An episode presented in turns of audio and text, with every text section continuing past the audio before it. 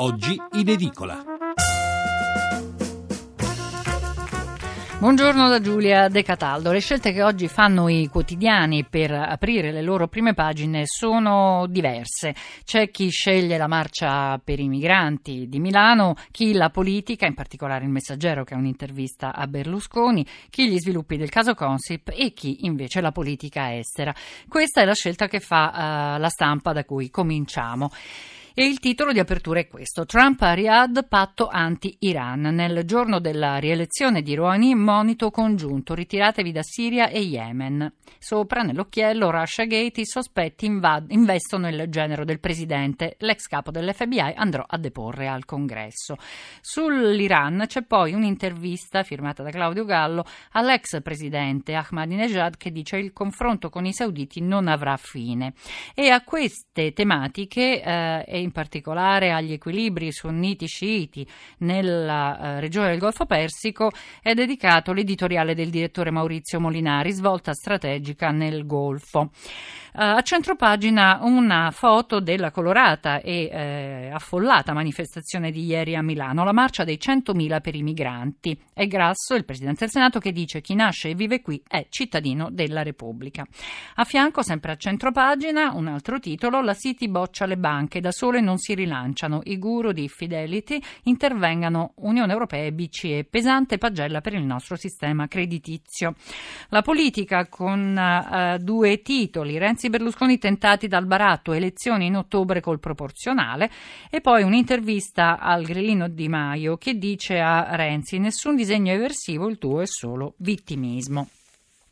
Anche il Corriere della Sera apre con uh, la politica estera. Ombre su Trump nel Russia Gate anche il genero. Armi a Riyadh, il presidente incassa 110 miliardi. Massimo Franco ci ricorda che mercoledì c'è l'incontro uh, con, uh, di, di, Trump con il Papa, Donald in Vaticano, una lunga trattativa e i primi spiragli. Mentre sotto Sergio Romano si occupa dell'ipotesi impeachment per il presidente americano, quell'incerta sorte di un leader frustrato e sotto tiro. Una grande foto eh, dedicata in prima pagina dal Corriere alla marcia dei migranti, folla e contestazioni al PD, Milano aperta no ai muri, è un virgolettato. Eh, a centropagina ehm, la situazione in Iran. Dopo il voto vince Rouhani il moderato una nuova era per l'Iran. Conquista la maggioranza non ci faremo umiliare e poi ancora sotto un titolo politico dedicato al lancio di questo nuovo movimento eh, capeggiato da, da Michela Vittoria Brambilla movimento animalista. Berlusconi al lancio il battesimo e la corsa elettorale. Il, uh, l'editoriale è firmato dall'ex direttore Ferruccio De Borto Bortoli, le regole che i partiti non hanno, una riforma difficile, si occupa della riforma che è ferma in Parlamento della uh, regolamentazione della vita interna dei partiti in attuazione dell'articolo 49 della Costituzione. Il messaggero patto per votare in autunno, l'intervista di cui parlavamo a Berlusconi, che lancia una proposta sul sistema elettorale ispirato al modello tedesco. Renzi pronti a trattare per fare presto e su Consip valutare se sono state costruite prove false. Eh, sotto un titolo abbastanza piccolo eh, sulla manifestazione di Milano, in 100.000 al corteo pro immigrati, ma sulla marcia piovono critiche e accuse al PD. A centropagina l'FBI indaga sul genero di Trump, asse Washington Riyadh sulle armi, anche Kushner, marito di Ivanka, coinvolto nel Russia Gate. E poi eh, ancora l'Iran ha confermato Rani Premier, più forte la linea di apertura al dialogo, sconfitto il conservatore Raisi. C'è anche un titolo per gli appassionati di gossip, eh, di gossip ehm, sulle nozze di Pippa Middleton, nozze quasi reali, mentre Kate fa la damigella. La Repubblica, i 100.000 di, Migran- di Milano, siamo tutti migranti. Appello di Grasso, italiano chi nasce e studia qui. Sala, il sindaco, voglio ponti, non muri, contestato il PD. Qui però la foto più grande su Repubblica è dedicata agli incontri di Trump in Arabia Saudita al primo giorno del suo eh, primo viaggio all'estero. Trump d'Arabia, patto anti-Iran con la paura del primo genero, Kushner. Roberto Toscano analizza il dopovoto eh, a Teheran, le spine di Rouhani, scrive. Ancora dalla Repubblica, eh, la storia del um, arrestato a Milano per aver accoltellato alcuni, alcuni rappresentanti eh, dell'ordine pubblico, l'odio di Ismail e la sindrome francese, il presunto terrorista, a scrivere è Renzo Guolo, il sociologo. E anche il giornale Libero aprono con la manifestazione di Milano, ma eh, i toni sono tutt'altri. Vediamo come scrive il giornale, eh, come titola il giornale. Il partito pro scafisti. Sala, Grasso, Islamici, Coop e centri sociali, migliaia in corteo per avere più immigrati, a due giorni dalle coltellate in stazione. E il commento di Magri di Cristiano Allam, il mito dell'accoglienza, elogio dei muri che proteggono la nostra civiltà. La politica centropagina. 5 eh, Stelle in marcia ad Assisi, intanto il miliardario Grillo crede di essere San Francesco. Libero, ricchi in piazza, soci dei migranti e giustamente i centri sociali li fischiano. I sindaci Sala e Gori, D'Alema, Lerner e altri vipponi contestati al corteo per l'immigrazione senza regole. I compagni gridano il PD e la destra peggiore, adesso speriamo che i fessacchiotti imparino la lezione. Saranno i 100.000 che hanno sfilato a Milano, i fessacchiotti immaginiamo. Allarme dopo l'accoltellamento in stazione, la terza generazione generazione di stranieri sarà anche peggio. Mm, anche qui un titolo politico, Grillo marcia per lo stipendio senza lavorare, la sfilata per il reddito di cittadinanza ci fa rimpiangere quelle della CGL. Il manifesto Milano da accogliere, con una foto di manifestanti eh, italiani e stranieri assieme, Circa 100.000 persone in piazza Milano, la giornata per l'accoglienza promossa dall'assessore Maiorino è un successo oltre le previsioni. Il sindaco Sala voglio costruire ponti e non muri. Dal corteo la richiesta di politiche inclusive, ma anche rabbia contro le leggi Minniti Orlando parlando. La verità ha un'esclusiva su Consip, tutti i documenti e bonifici, i soldi dati all'azienda dei Renzi grazie al faccendiere di Consip. Mentre il rottamatore era premier, un imprenditore già coinvolto in un caso di corruzione versò 10.000 euro per la campagna del sindaco di Rignano, che li girò alla società di Babbo Tiziano, mediatore il solito russo. Eh, l'inchiesta è di Giacomo Amadori e Fabio Mendolara, non possiamo dirvi di più perché purtroppo di questo giornale abbiamo solo la prima pagina. E anche il Fatto Quotidiano insiste. Eh, eh, su Consip. Renzi grida al golpe giudiziario, ma Scafarto ha salvato Carrai contro Woodcock e il Noe che agì in buona fede ma non si deve sapere. Il capitano del nucleo ecologico, cioè Scafarto, si accorse di un errore di trascrizione sul fedelissimo dell'ex premier e lo corresse. Chiudiamo col Sole 24 Ore che ha una buona notizia in apertura. Piazza Affari torna a correre. Gli utili salgono a 8,7 miliardi. Inversione di tendenza, risultati superiori alle attese, energia e banche spingono i profitti profitti delle 40 blue chip nel primo trimestre, il migliore dal 2012.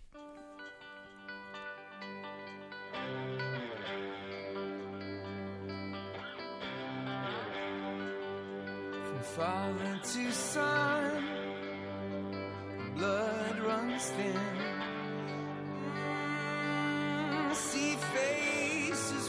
Mm, still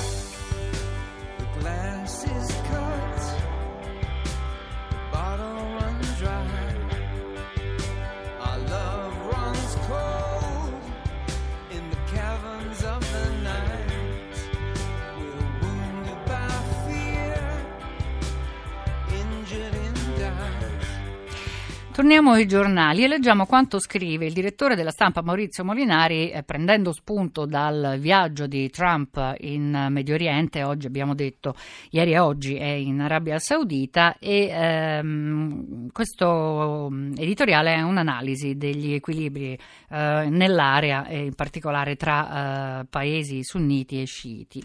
Scrive Molinari, la rielezione di Hassan Rouhani in Iran e l'arrivo di Donald Trump in Arabia Saudita segnano l'inizio di una nuova fase del duello Teheran-Riyadh per l'egemonia in Medio Oriente, con un brusco rovesciamento dell'equilibrio di forze fra sciiti e sunniti. Sbaragliando lo sfidante conservatore Ebrahim Raisi, Rouhani ha ottenuto nelle urne un successo che conferma la scommessa degli iraniani sulle sue aperture all'Occidente al fine di risollevare una nazione antica ed orgogliosa ma indebolita da povertà e corruzione. La credibilità di Rouhani davanti agli elettori sta nell'aver siglato nel 2015 l'accordo di Vienna sul programma nucleare con la comunità internazionale mondiale, che ha fatto venir meno gran parte dalle sanzioni. Ma la sua debolezza nasce dal fatto che le imprese occidentali esitano a tornare a Teheran. Se un gigante energetico come Total esita a trasferire fondi nelle banche iraniane è perché chi da Berlino a Hong Kong è giunto a Teheran per investire si è trovato davanti ad un sistema economico opaco, dove gran parte delle aziende di valore sono gestite da entità riconducibili ai guardiani della rivoluzione, che a loro volta risponde solo alla uh, guida mh, suprema Ali Khamenei.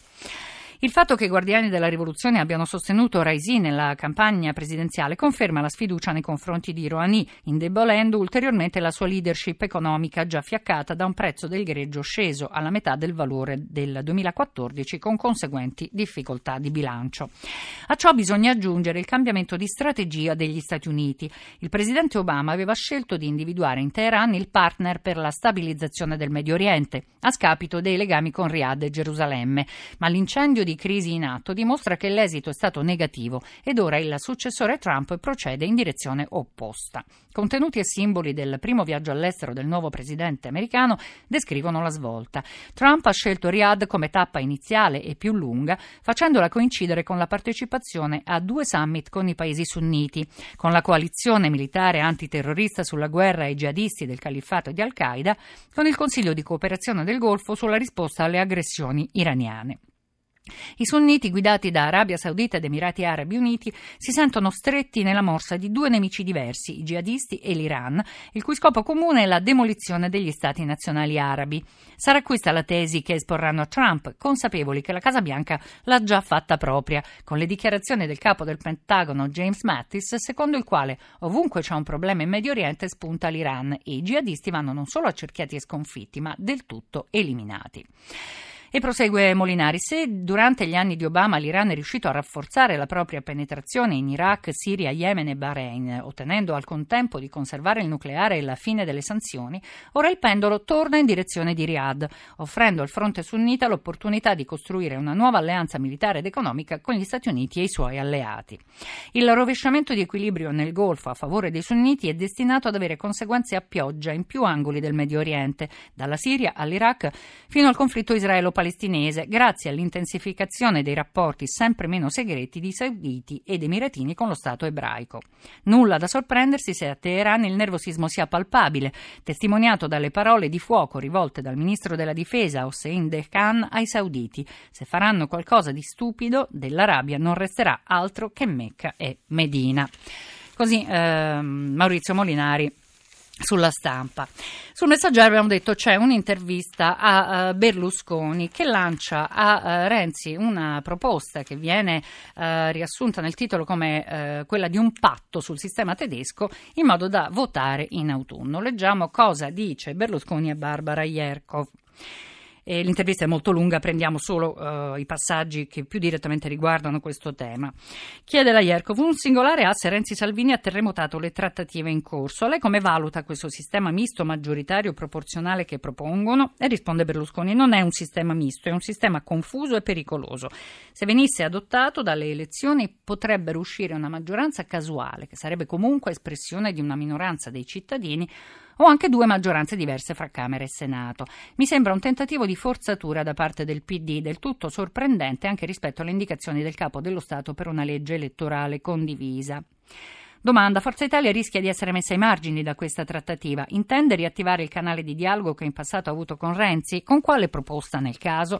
Il problema non è Forza Italia. Questa proposta che non ha la maggioranza in Senato, così com'è spacca il Paese su un tema che invece dovrebbe unire, come le regole elettorali.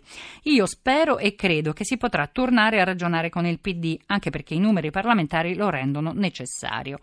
Quello che è certo, dice Berlusconi comunque, è che questa proposta non è una buona base di partenza. Il sistema tedesco, quello vero che noi chiedevamo, è uno dei due grandi sistemi possibili accanto al semipresidenzialismo alla francese, l'unico che funziona davvero in Europa nei paesi in cui non è prevista l'elezione diretta del presidente.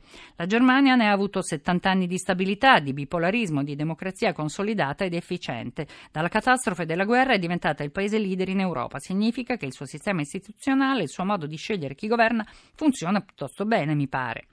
Ma se non si trova nessun accordo, le sembra reale l'ipotesi di apportare le correzioni necessarie per decreto e votare in autunno?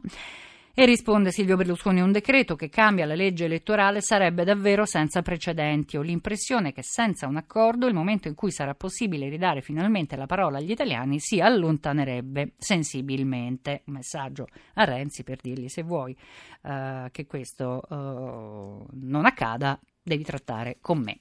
Siamo ai saluti, grazie a Vittorio Bulgherini in regia, il pensiero del giorno è ciò che ci segue, poi c'è eh, il bollettino del mare e poi c'è il GR1 delle 6. Buona giornata a tutti da Giulia De Cataldo.